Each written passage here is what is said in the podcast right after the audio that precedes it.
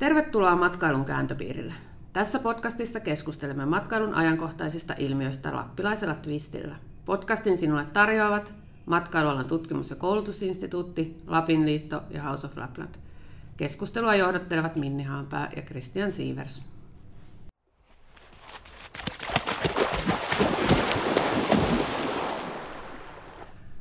No niin, tervetuloa taas tänne matkailun kääntöpiirille. Ensimmäinen podcast onkin saanut ihan mukavasti kuulijoita ja muistutetaankin tässä heti alussa, että, että kanssamme voi keskustella hashtagillä matkailun kääntöpiiri sosiaalisen median kanavissa. Mun nimi on tosiaan Minni Haanpää ja toimin yliopistolehtorina Lapin yliopistolla ja tämän podcastin toisena juontajana. Ja me ollaan tänään Pyhällä, missä me ollaan muutama päivä keskusteltu matkailusta ja sen kestävyydestä ja myöskin meidän tämän päivän teemasta ilmastonmuutoksesta, josta Kristian sä voit varmaan sanoa muutama sanan lisää. Joo, toisena isäntänä taas Kristian Siivers Lapin liitosta paikalla ja, ja tuota, tämän päivän teema, podcastin teema ilmasto muuttuu, muuttuuko matkailu ja, ja sitä on käsitelty kahden päivän aikana vastuullisen matkailuverkoston seminaarissa ja sieltä poimittu kaksi asiantuntijaa meille mukaan. Ja, ja tuota, uh, kertokaapas, ketä olette ja miten, miten te näette ilmastonmuutoksen ja matkailun? Joo, minä saan aloittaa. Eli olen Karina Tervokankare Oulun yliopistosta, työskentelen siellä tutkijatohtorina maantieteen tutkimusyksikössä ja tuota, oma, oma lähestymiskulma tähän matkailuun ja ilmastonmuutokseen tulee sieltä tutkimuksen puolelta, eli on semmoiset 15 vuotta nyt tutkiskellut omassa työssäni matkailua ja ilmastonmuutosta, sitä välistä suhdetta ja ennen kaikkea sopeutumista ilmastonmuutokseen.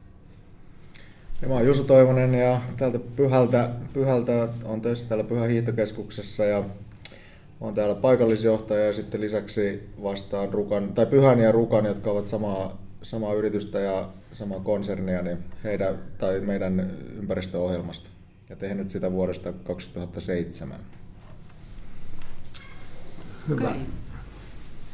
No tota, Kaarina, sä kun oot tutkinut tätä matkailun näkökulmasta ilmastonmuutosta ja näin pitkään, niin silleen lyhyesti, mihin kaikkeen sitten ilmastonmuutos matkailussa voi vaikuttaa tai vaikuttaa tällä hetkellä? No lyhyesti. Meillä on helppoja kysymyksiä. Helpot kysymykset tähän kärkeen. Ilmaston muuttuminen niin se vaikuttaa matkailijoiden käyttäytymiseen, se vaikuttaa siihen, että minkälaisia matkustuspreferenssejä matkailijoilla on, eli siellä niin kuin lähtöalueilla. Sitten se vaikuttaa kohdealueilla, että minkälaisia aktiviteetteja meidän voidaan tarjota, minkälaista vetovoimaisuutta on mahdollista tulevaisuudessa olla matkailualueilla ja sitten se vaikuttaa siihen vielä lähtöalueen ja kohdealueen välillekin, eli siihen matkustamiseen, minkälaisilla keinoilla me voidaan matkustaa tulevaisuudessa. Ytimekkäästi. No niin, se oli hyvä. Miten tota, Pyhällä ja Rukalla, niin mikä on saanut teidät tarttumaan niin ympäristöasioihin ja ilmastonmuutokseen? Mikä on ne motivaatiot teillä takana? No niitä tietysti monta, mutta ihan silloin aluksi aluksi silloin 2007, se oli sitä aikaa, kun tämä aihe nousi, nousi silloin niin ehkä eka kertaa ainakin hiihtokeskus- ja matkailualalla niin tämmöiseksi puheenaiheeksi. Ja, ja myös ehkä yhteiskunnassa muutenkin niin nousi tälle etusivun aiheeksi niihin aikoihin. Ja silloin sitten silloin Rukapyhän toimitusjohtajan kanssa asiaa mietittiin, että silloin oli ehkä ihan semmoinen heillä niin halus, halus ottaa asiasta vastuuta ja tämmöinen ehkä siinä on sellainen moraalinenkin näkökulma, kun ollaan hiihtokeskus ja eletään lumesta, niin sit jos se on niin tämmöinen ilmastonmuutos, joka uhkaa se lume tulevaisuutta, niin se on aika jotenkin nurikurin tilanne, jos ei se asia eteen sitten tee mitään. Että, että ehkä ne oli silloin oli niitä syitä. Toki siinä oli myös sitten, tässä on tämmöinen energiatehokkuuden näkökulma, niin se on myös sitten ihan liiketaloudellisesti järkevää toimintaa, että siinä on mahdollisuus säästää paljon euroja muun muassa, että, että tota, sellaisia asioita siinä oli silloin. Nythän tietysti tässä matkan kun tämä asia on muuttunut ja tullut enemmän tietoa ja muuta, niin on niin kuin paljon, paljon, paljon näkökulmia. Niin ja tuossa itse arkistoja kaivelin, niin löysin vuodelta 1995 tehdyn ammattikorkeakoulun opinnäytetyön pyhältä, jossa oli tutkittu asiakkaiden näkemyksiä ympäristömyönteisiin asioihin. Eli tavallaan pyhäkar kuitenkin esimerkkinä siitä, josta asiaa on tehty tosi pitkään. Mutta mikä on sitten se, että kun 95 jo tiedettiin, että jotain tehty, mikä, on, mikä saanut meidät nyt ehkä tarttumaan vielä tomerammin toimeen, vai on, onko uhka nyt niin lähellä, että nyt on pakko tehdä jotain? Jos nyt puhutaan ihan viime vuosista, niin kyllähän tuo, tämä tuota, tutkimus, jossa selvisi, miten suuri osuus matkailu, miten suuren osuuden matkailu tuottaa ilmastonmuutokseen hiilipäästöjen muodossa, julkaistiin aika lailla vuosi sitten Nature-lehdessä, niin se räjäytti sen potin yhdistettynä sitten tähän IPCCn viime syksyn raporttiin, jossa alettiin puhua tästä 1,5 asteen tavoitteesta ja miten siihen pitää todella päästä. Niin mä sanoisin, että nämä yhdessä on ne, mitkä niin kuin on toisen julkisen keskustelun vielä paljon vahvemmin. No mikä ne, jos lähdetään nyt uhkakuvista, niin koska meiltä lumi loppuu tai mitä, mitä niin kuin konkreettisia asioita voi ajatella, mitkä ne vaikutukset on, kuinka lyhyeksi menee kausi, ollaan huhtikuun lopussa ja vielä, vielä rinteet on auki, mutta, mutta et miten arvioidaan, koska, kuinka pitkiä tai kuinka isoja muutoksia, mitä esimerkiksi lumipeitteeseen on tulossa? Tutkija saa vastata. Kiitos.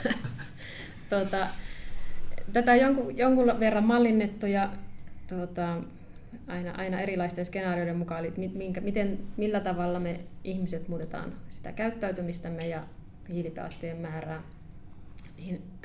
Sitten sen perusteella vedetään siitä sitä johtopäätöksiä, että miten se ilmastoolot muuttuu ja mitä lumipeitteelle tapahtuu. Ja tuossa FMIin, eli Suomen ilmatieteen laitoksen tuottamien mallien perusteella, niin jo niin 2050 lumikausi on merkittävästi lyhentynyt. Et meillä niin kuin näillä leveyksillä alkaa olla semmoista Tampereen tyylistä ilmastoa ehkä, mitä siellä on ollut tähän saakka. Ja sitten kun mennään vielä pitemmälle, niin sitten aletaan olla siellä eurooppalaisissa tunnelmissa jo lumikauden ja muidenkin olojen suhteen. Onko Jusulla samanlainen käsitys? No, en, en, en mä osaa ehkä niin tarkkaan siitä sanoa, kun niitä, niitä näkee niin erilaisia niitä skenaarioita, että mikä sitten on, on niin kuin, että, että ehkä nyt enemmän tässä pidetään käsi ristissä ja toivotaan, että ne ei toteudu. Toteudu ja yritetään tehdä niin kuin oma, oma osuutemme, mutta siinä on niin kuin, tietysti siinä niitä, niitä riskejä on niin kuin paljon muitakin kuin vaan, että se lumikauden pituus vähenee, että että kun nämä talvet muuttuu niin kuin huomattavasti vaikeammiksi ennustaa, ei tiedä, että nyt tänä vuonna esimerkiksi oli vähän lumisin alkukausi 60 vuoteen tai alkutalvi. Ja ensi vuosi voi olla niin kuin lumisin koskaan. Sitten on, että nämä sää-ääriilmiöt ja tämmöinen niin muuttuminen, niin se tekee tästä tosi hankalaa. Ja ja sitten esimerkiksi Suomessa, jos ajatellaan, että, että, että varmaan meillä on talvet täällä vielä aika pitkään täällä pohjoisessa, mutta kun niitä ei enää siellä etelässä oikein ole, niin sitten meillä siinä on niin iso uhka se, että kun ei niin siellä etelässä niin ihmiset opi enää harrastamaan talvilajeja, niin mistä meille tulee sitten asiakkaita, vaikka meillä olisi täällä kuin hyvät rinteet, niin jostain niitä asiakkaita pitäisi saada. Että niitä, niitä uhkia tulee niin kuin muustakin kuin vaan siitä, että onko sitä lunta vai ei. Ja ne, ne niin kuin just tämä niin kuin, tämä harrastuskulttuuri on niin kuin, sen näin niin kuin yhteen niin ihan merkittävimpään, ja sitten toinen on nämä sääääriilmiöt, että se tekee tästä niin kuin tosi hankalaa tästä, sitten ihan tästä päivittäisestä tekemisestä. Ja tietysti myös siitä lomakokemuksesta. Että... Mutta te olette niin kuin lähtenyt kuitenkin täällä taklaan yrityksenä tätä niin kuin asiaa ja pyrki, pyritte niin kuin olemaan hiilineutraali hiihtokeskus olette iso toimija tällä alueella, niin minkälaisin keinoin te olette nyt sitten niinku lähtenyt tätä asiaa tekemään? No me ollaan silloin, kun tämä ympäristöohjelma tehtiin ja otettiin käyttöön 2008, niin me siirryttiin saman tien vihreäseen sähköön. Nyt nykyään ollaan sitten siirrytty vielä ekosähköön. Me kaukolämpö on biokaukolämpöä ja sitten vuodesta 2011 niin me ollaan nyt kompensoitu meidän niin polttoainepäästöt, eli me ollaan niin siinä mielessä tai ollaankin niin kuin hiilineutraaleja toki tällä hetkellä laskennallisesti, että, meille, että seuraava tavoite on saada ne polttoaineet vaihdettua, vaihdettua biopolttoaineisiin, että nyt ne on fossiilisiin, mutta se on enemmän sitten, että odotellaan, että sellaiset tuotteet tulee saataville tänne, tänne tota, näille alueille. Että ne on ne nopeasti listattu ne, ne niin kuin tärkeimmät toimenpiteet. Sitten Rukalla me ollaan myös nyt paljon otettu käyttöön maalämpöä ja maalämpöä ja varmaan tulevaisuudessa myös sitten tätä paikallista energiaa tuotantoa tullaan, tullaan tutkimaan ja uskon etelä aikavälillä myös ihan tätä käyttöönkin. No onko tämä niinku helppoa, ollut helppoa tavallaan vai hankalaa, tai mitkä asiat on niinku sun mielestä matkailutoimijana niin helppo tehdä tämmöisen asian eteen? No mun mielestä nämä, esimerkiksi siirtyminen ekosähköön, niin se on mun mielestä helppoa. Et eihän se ole sopimuksen vaihto, että sehän vaatii vaan asennet ja, ja tota, tahtotilaa sit niiltä ihmisiltä, jotka se asia päättää. päättää. Mutta sitten esimerkiksi kaukolämpö, jos ajatellaan, niin se ei ole välttämättä kauhean helppoa, jos olet sellaisella alueella, missä on valmiiksi jo hiilellä toimiva kaukolämpölaitos, niin sen muuttaminen biokaukolämpökeskukseksi, niin ei kukaan yritys sitä tee, sehän on kunta tai joku muu vastaava taho, joka sitä pyörittää. Tai, ja, ja ne usein voi olla poliittisia päätöksiä. Et se voi olla vaikeaa. Meillä kävi silloin tuuri, että et just siihen aikaan tämän rakennettiin, alettiin rakentaa kaukolämpölaitosta, me pystyttiin vaikuttaa siihen, että siitä tuli biokaukolämpölaitos. Et se oli tavallaan niin kuin helppoa meille, mutta se ei niin kuin välttämättä ole. Nyt voi niin omasta kokemuksesta, en tokikaan matkailuyrittäjä, mutta kun laitettiin aurinkopaneelit katolle, niin kyllä siihenkin piti jonkunlainen paperisota käydä mm. kaupungin kanssa, että, että olla Oulun päässä, että se saatiin onnistumaan. Että siinä on kuitenkin semmoisia hidastavia tekijöitä jonkun verran. Jos ihminen haluaa tehdä erilaisia valintoja, niin se ei ole ihan helppoa aina. Joutuu näkemään vaivaa. Kyllä. Ja vaikea, vaikea asia tällä hetkellä, mikä on puhtaasti sit, tai aika pitkälti poliittinen, on tämä, nyt tämä polttoaineasia. Eli nyt on Neste tämä My Diesel, joka on, olisi tota esimerkiksi meille rukalle saatavilla niin kuin jakelunäkökulmasta, niin sen verotus on niin kallis verrattuna tähän fossiiliseen moottoripolttoöljyyn, jota me ostetaan tällä hetkellä, että ei se ole, niin kuin, ei se ole mitenkään perusteltavissa, että me vaihdettaisiin Mm. Niin, eli edelleen. Eli, eli poli, poli, sitten, et, et ei ole kauhean helppo tästä että meidän niin soittaa jollekin poliitikolle sanoa, että muut, muuttakaa tämä asia. vaalit, vaalitkin just meni. Että niin. Eli, eli tuommoiset asiat vasta vaikeita onkin, jotka on niin kuin poliittisten päätösten takana. Kyllä, kyllä. No mitä mm. tota, tota, äh, vaaditaan yhteiskunnallisia poliittisia päätöksiä, no miten sitten puhuttekin ihmisistä, niin ja sanoit, että aurinkopaneelit on laittanut, miten, kuinka, kuinka tuota, paljon itse olette muuttanut käytöstä? Mitkä on niin teidän henkilökohtaiset neuvot, että millä muuttaa omaa ilmastojalanjälkeä pienemmäksi? No, täytyy sanoa, että itsellä tuo niin kuin käytöksen muuttuminen ei liity pelkästään ilmastonmuutokseen, että siellä on kestävä kehitys. Muistan alun perin, kun luin pääsykokeisiin, että hain tuonne maantieteelle opiskelemaan, niin siinä vaiheessa alkoi tulla sellaista tietoa niistä pääsykoekirjoista, että lihansyönti loppui aika lailla sitten siinä, siinä tuota, opintojen alkuvaiheessa ei väheni merkittävästi. Ja aurinkopaneelipäätös nyt on tosiaan tehty aika vähän lennän, eli tuota, työ, työn, työn puolesta en mielelläni lennä, jos ei ole välttämätöntä. Ja kyllä se näkyy siinä vapaa-ajan matkailussakin, että aika vähän tulee tuolla yläilmoissa liideltyä. Ja mekin vaihdettiin nyt autoon tuo bioetanolin mahdollistava järjestelmä siihen, että tällaisia asioita, mutta niihin joutuu aika paljon kaivelemaan tietoa, että pystyy tekemään. Tiedä, mitä Jusulla on? No, no tietysti ekosähköä käytetään kotona. Se on tietysti todella helppo asia, asia niin kuin tehdä. Sitten jos ajattelee ruokaa, niin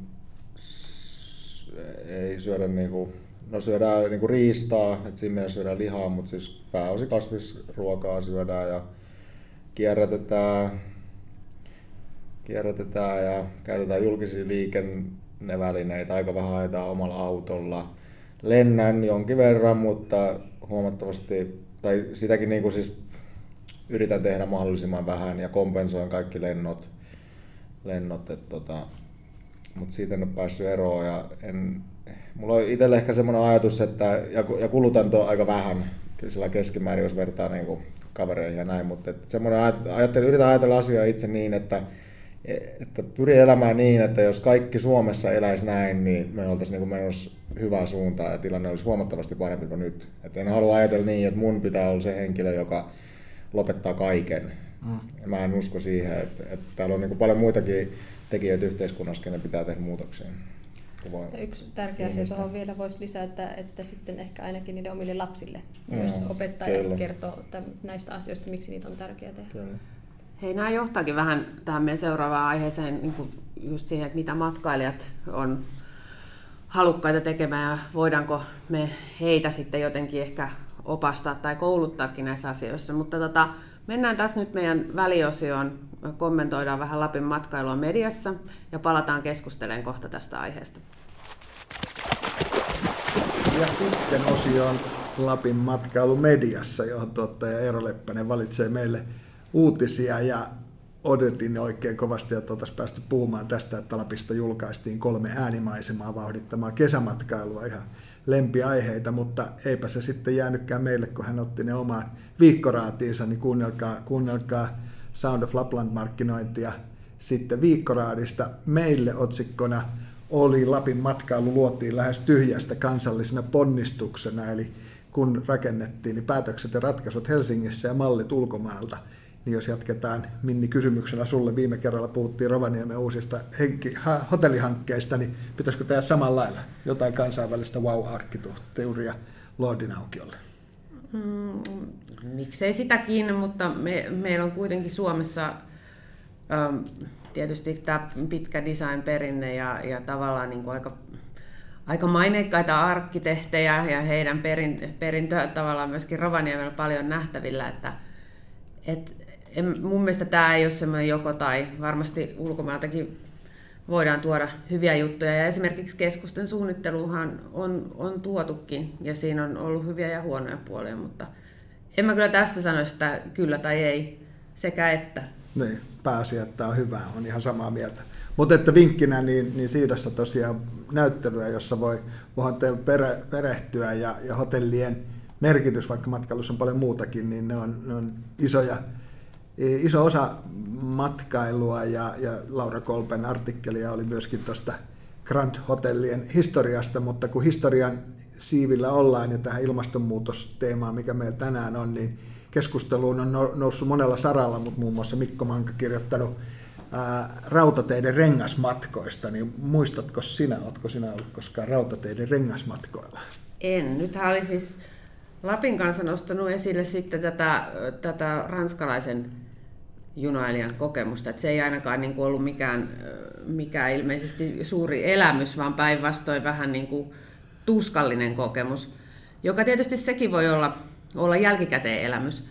Mutta en, rengasmatkat ei ollut mulle tuttuja. Mun mielestä tämä olisi niin kuin jotenkin tähänkin uutiseen liittyen, niin tämä, tämä tämmöinen niin kuin matkustamisen kehittäminen elämyksenä, niin, niin se olisi niin kuin varmaan niin kuin ihan kaikenlaiseen matkustamiseen niin kuin yksi semmoinen juttu, mitä ajattelisin, että voitaisiin ajatella vähän uudella tavalla. Kyllä joo, ja tosiaan, että se elämys olisi muutakin kuin jännittämistä, että tehtiinkö ajoissa perille. Ää, joo, itse jotenkin olen kuullut kuitenkin interrail-sukupolveen ja, ja nähnyt siinä matka, niin kuin junalla liikkumisessa ja yleensä liikkumisen elämyksellisyys, niin se on, on varmasti semmoinen, jota voisi vois kehittää. Ja, ja tuota, mun mielestä tosiaan niin kuin hauska ajatella, että vuonna 1980 VR julkisti lomalipun, jolla sai, sai rajattomasti liikkua junilla täällä, niin se sai silloin jopa niin kuin vuoden parhaan matkailutuote palkinnon Suomessa, että semmoistahan voisi, voisi kokeilla jotain, jotain uuttakin, tai uusiakin sisältöjä täällä pohjoisen sisällä. Mm. No sitten oli tämä uutinen, että kevät tuli meille tänä vuonna aika äkkiä. Lumet suli hiihtäjien alta Länsi-Lapissa. Parikymmentä senttiä oheni ihan muutamassa päivässä lumipeite. Mitäs tähän tuumaat? No ei, voi, ei voi varmaan suoraan sanoa, että se nyt ilmastonmuutosta on, mutta sääilmiöiden muutosta on ja, ja kyllä varmaan ää, niin kuin tänäänkin kohta jatkamme, niin, niin lumen, lumivarmuus on meillä vaakalaudalla, kausien pituudet ja, ja muut tämmöiset, niin kyllä mä uskon, että me joudutaan, joudutaan uudelleen aset, ajattelemaan siitä, että milloin meillä on talvisesonkia ja mitä me silloin tarjotaan. Mm, mutta tästä onkin hyvä varmaan jatkaa keskustelua.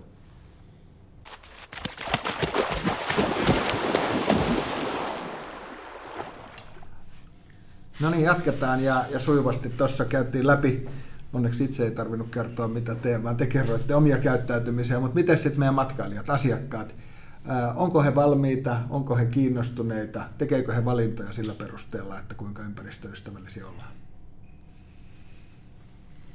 No, tota, jos mä aloitan, niin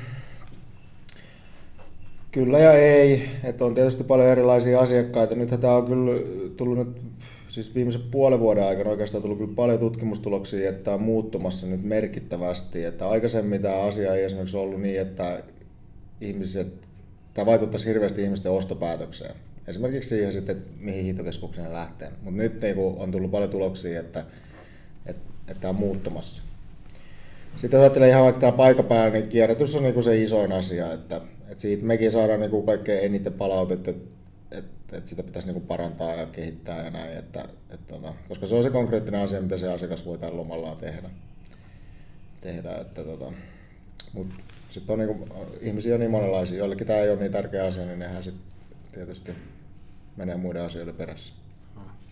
Ja onko se vielä totta, näyttäytyykö tutkimuksessa, kun joskus sanottiin, että ihmiset on niin kuin kotonaan elää kunnon elämää, mutta sitten kun ollaan lomalla, niin sitten saa käyttäytyä villisti ja unohdetaan vähän arvoja. Näyttäytyykö se jossain tutkimuksissa?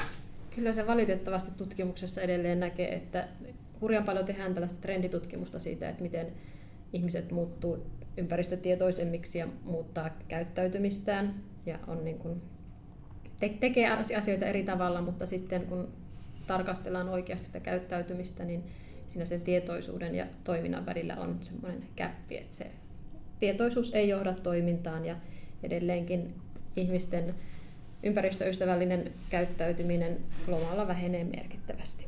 Mutta nyt tosiaan mä luulen, että siinä ehkä on oikeasti tapahtumassa muutosta, niin kuin Jusukin viittasi tuossa, että tämän niin kuin ilmastonmuutosasian tuleminen tosi isolla volyymilla mukaan tähän keskusteluun, niin varmaan alkaa näkyä myös sitten, että ihmiset oikeasti tekee niitä valintoja.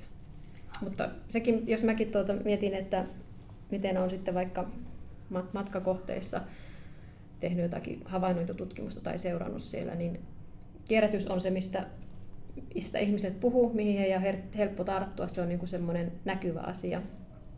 Mutta monestikaan siitä ei sitten kauheasti päästä pidemmälle. Et siinä toisaalta tulee sitten myös se, että jos mä tuun jostakin muualta, vaikka tänne pyhälle, niin en mä välttämättä hahmota niitä asioita, että mitä mun pitäisi tehdä oikein. Ja ne asiat, mitä mä ehkä teen kotona, niin ei välttämättä ole niitä just oikeita asioita, mitä pitäisi tehdä myös täälläkin. Ehkä näin Suomen kontekstissa ei ole näin jyrkkä tämä ero, mutta jos tunnestikin vaikka ulkomailta, niin asiat ei ihan samalla tavalla mene. Mm. Tämä, tämä voi, jos vielä voi tuohon lisätä, niin allekirjoittaa tämän, että miten se käyttäytyminen muuttuu, koska meillä on iso haaste, haaste on se, kun ihmiset tulee meidän huoneistoihin, niin saunat on päällä karikoidusti niin läpi päivää, että siinä on, sit, se on koko ajan siinä pää sen takia, että siinä voi vaan mennä ja valoja ei sammuteta ja näin. Että, ja, ja, se on todella vaikea sitten taas meidän niin kuin, kontrolloida ja päästä vaikuttaa siihen, että nämä asiakkaat muuttaisivat sitä käyttäytymistä. Että. Ja nyt tuossa tuota, Koillismaan Kuusamon alueella, sillä Land of National Parks alueella, niin suunnittelemassa tällaisia Codes of Conduct-ohjeita matkailijoille, että niin saataisiin heillekin parempaa ymmärrystä siitä, että miten, miten kannattaa toimia ja miksi tehdään asioita tietyllä tavalla, että se ehkä saattaa auttaa siinä. Mutta tilausta tällaiselle varmasti on. Ja matkailussa ehkä toi muutos varmaan niin kuin räikeimmin näkyy toi kuluttajien ehkä sen käyttäytymisen muutos tällä hetkellä mun mielestä siis ylipäätänsä keskustelussa lentämisestä, mutta esimerkiksi Ruotsissa on nyt ihan viime aikoina noussut tämä, tämä just tämä tämmöinen, niin kuin, mikä tämä on, lentohäpeä tai häpäisy, mm. että tavallaan tämmöinen kuluttajaliike, että niin kuin tuodaan esille ihmisten vaikka yletöntä kaukolentelemistä ja niin kuin sosiaalisessa mielessä jopa häpäistään niin kuin näitä tämmöisiä tietynlaisia, että et, um, nämä on ehkä myös sellaisia juttuja, mitä mietin, että, että matkailun tämmöinen, jotta sen semmoinen sosiaalinen oikeutus säilyy, niin niitä kannattaa miettiä ajoissa, että mitä, mitä me voidaan niin kuin, ehkä myös tuotekehityksen keinoin niin kuin, tätä liikkumista kehittää ja kehittää kohteita niin kuin, ei pelkästään niin kuin reagoimaan, mutta myös niin kuin innovoida tähän, tämän ilmastonmuutoksen edessä, vai onko se mahdollista teidän mielestä? Helppo kysymys Syvä hiljaisuus. On se varmaan, tuota, siis tämä ennakointi on tärkeää totta kai, että mietitään asioita jo ennalta ja innovoidaan ja tuossa tuota, tuon seminaariaikana käytiin keskustelua myös siitä, että miten voidaanko tehdä niitä valintoja sen suhteen, että kenelle sitä alueita markkinoidaan. Että minkälaisia matkailijoita sinne halutaan, niin se on ehkä yksi semmoinen, missä pystytään sitten tarttumaan myös siihen lentämisestä aiheutuviin haasteisiin. Joo, tämä on hyvä pointti. Me, me ollaan tässä just meidän yrityksessä, meillä, tai ollaan niin kuin, tämä perheyritys ja, ja tota, sillä katsovat tätä asiaa hyvin pitkällä aika, aikavälillä ikään kuin tulevaisuuteen, niin, niin ollaan linjattu esimerkiksi sellainen asia, että vaikka Lapin matkailu kasvaa nyt hirveästi tuon kansainvälisen kysynnän myötä, niin halutaan olla, pitää niin kuin kotimaan markkina ihan niin kuin merkittävästi suurimpana suurimpana vielä tulevaisuudessakin ja siihen niin kuin panostaa eniten. Ja sitten ollaan myös käyty just että keskustelua, että no, kuinka paljon me halutaan panostaa vaikka siihen, että me saadaan asiakkaita Kiinasta et, et versus Euroopasta.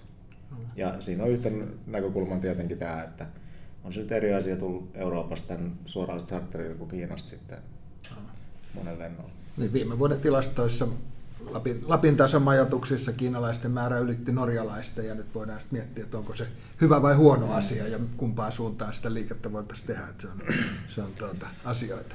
Mutta samaan aikaan voi sanoa, että se on kyllä todella vaikea sit matkailuyrittäjän niin alkaa ottaa kantaa siihen, että, että millä se asiakas tulee ja sanoo, että älkää tulko lentää. Et se, mm. et, et tässä tullaan just siihen, että, sit on niin kuin, että missä on se ihmisen vastuu ja missä sitten se, että tässä kohtaa esimerkiksi poliittisten päättäjien ja lentoyhtiöiden vastuu, että niitä pitää tehdä sitten lentämisestä kestävämpää, että sitten ihmiset voi niin kuin matkustaa pidempiä matkoja. Että, ei voi ajatella niin, että se lentämisen pitää loppua, ei se ole ratkaisu siihen. Se lentämisen, lentämisen pitää muuttua sillä että, että se polttoaine, mitä käytetään, ei ole, ei ole tota, noin fossiilista.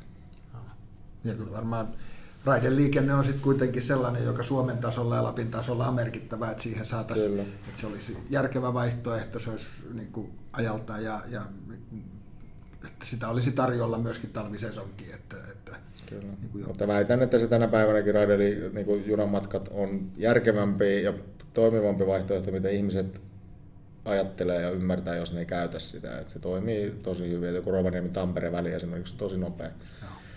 nopea. Mutta sitten kun mennään raiteiden ulkopuolelle, niin sitten pitäisi mm. löytyä vielä niitä niin, jatkoyhteyksiä. Niin, Siinä on ehkä sitä kyllä. haastetta tällä hetkellä. No mitä sä vielä, jos ajatellaan summaten, eli nyt kun pitäisi hiilineutraalista päästä hiilinegatiiviseen, niin mitkä on ne sitten matkailuyritysten seuraavat keinot tai miten me voitaisiin ilmastonmuutosta torjua? No en osaa tuohon kyllä nyt sillä vastata. Me ollaan, ollaan just päivittämässä tässä ympäristöohjelmaa ja, ja, ja varmaan siellä sitten jollain tapaa tähän tätä lähdetään niin miettimään tulevaisuudessa, mutta en, en osaa sanoa. Mutta se paikallinen energiatuotanto nyt varmaan siinä on se keino, että nythän sitten on näitä, nyt just tämä Compensate-säätiö, mikä perustettiin ja julkaistiin, niin ne, nehän niin kuin, siinähän kompensoidaan viisinkertaisesti se päästö, eli sehän on niin kuin tavallaan niin kuin, just sitä negatiivisuutta haetaan tosi voimakkaasti, että se on varmasti se seuraava trendi, että, että koska nyt on paljon toimijoita, jotka on päässyt siihen neutraalisuuteen, niin sit pitää kuin miettiä sitä seuraavaa askelta. Mutta en mä osaa sanoa, mitä se meillä sitten muuta voi olla kuin sitä paikallista energiatuotantoa. Vaikea kysymys todellakin. Mm. Meillä hiilinieluista ja tämmöisistä hiilen sitoja toiminnoista on vähän ristiriitasta tutkimustietoa, että toimiiko ne oikeasti ja voidaanko oikeasti päästä edes sinne hiilinegatiivisuuden puolelle. Niin tämä kyllä jää tulevaisuuden nähtäväksi asiaksi. No, me lähdettiin kysymyksellä, että ilmasto muuttuu, muuttuuko matkailu. Mun mielestä ollaan saatu siihen jonkunlaisia vastauksia, mutta miten summaisitte tähän lopuksi tämän kysymyksen? No sanoisin, että on jo muuttunut. Pakostakin on muuttunut ja tulee muuttumaan, että ei tätä nyt tämä niinku muutosaalto, mikä on meneillään, niin ei tätä nyt enää mikään niinku tule pysäyttämään. Mutta kysymys on varmaan sit siitä, että muuttuuko se järkevästi ja millä aikataululla se muuttuu. Tämä on niin iso muutos, mikä pitää tässä tapahtua, että siinä varmaan tulee huteja ja ylilyöntejä myös niin kuin matkan varrella ja kymmenen vuoden päästä ehkä ajatellaan, että jotain mitä tehtiin silloin kymmenen vuotta sitten, niin mikä nyt ajatellaan, että tosi hyvä juttu, niin ei välttämättä olekaan. Että... Ja matkailun kova kasvu hankaloittaa toki sitten mm, tätä kyllä. muutoksen syntymistä. Että se... Ja pitää muistaa, matkailu toimialana on siis hyvin poikkeuksellinen, niin se kasvaa vakaasti muistaakseni 4 prosenttia koko ajan läpi kaikki viimeaikaiset talouskriisit ja muutkin. Niin kuin, ja tuolta tulee maailman koko ajan lisää ihmisiä, joilla rahaa matkustaa, että näkymät ei ole niin kuin mitenkään, että matkailu vähenisi. Mutta toivottavasti tulee enemmän sitä lähimatkailua. Hyvä. Kiitos. Tämä keskustelu ei varmaan niin kuin, tätä, tätä riittäisi ja tämä on tärkeää ja, ja toivotaan, että se jatkuu eri foorumeilla. Kuten tässäkin tuli esille, niin me tarvitaan niin kuin yksilöiden tekoja, me tarvitaan yrityskentän tekoja, me tarvitaan poliittisia ö, tekoja, joita toivottavasti näiden ilmastovaalien myötä tullaan myöskin jatkossa näkemään. Ö, mutta keskustelu jatkuu ja sitä voi jatkaa myöskin sosiaalisessa mediassa hashtagillä matkailun kääntöpiiri.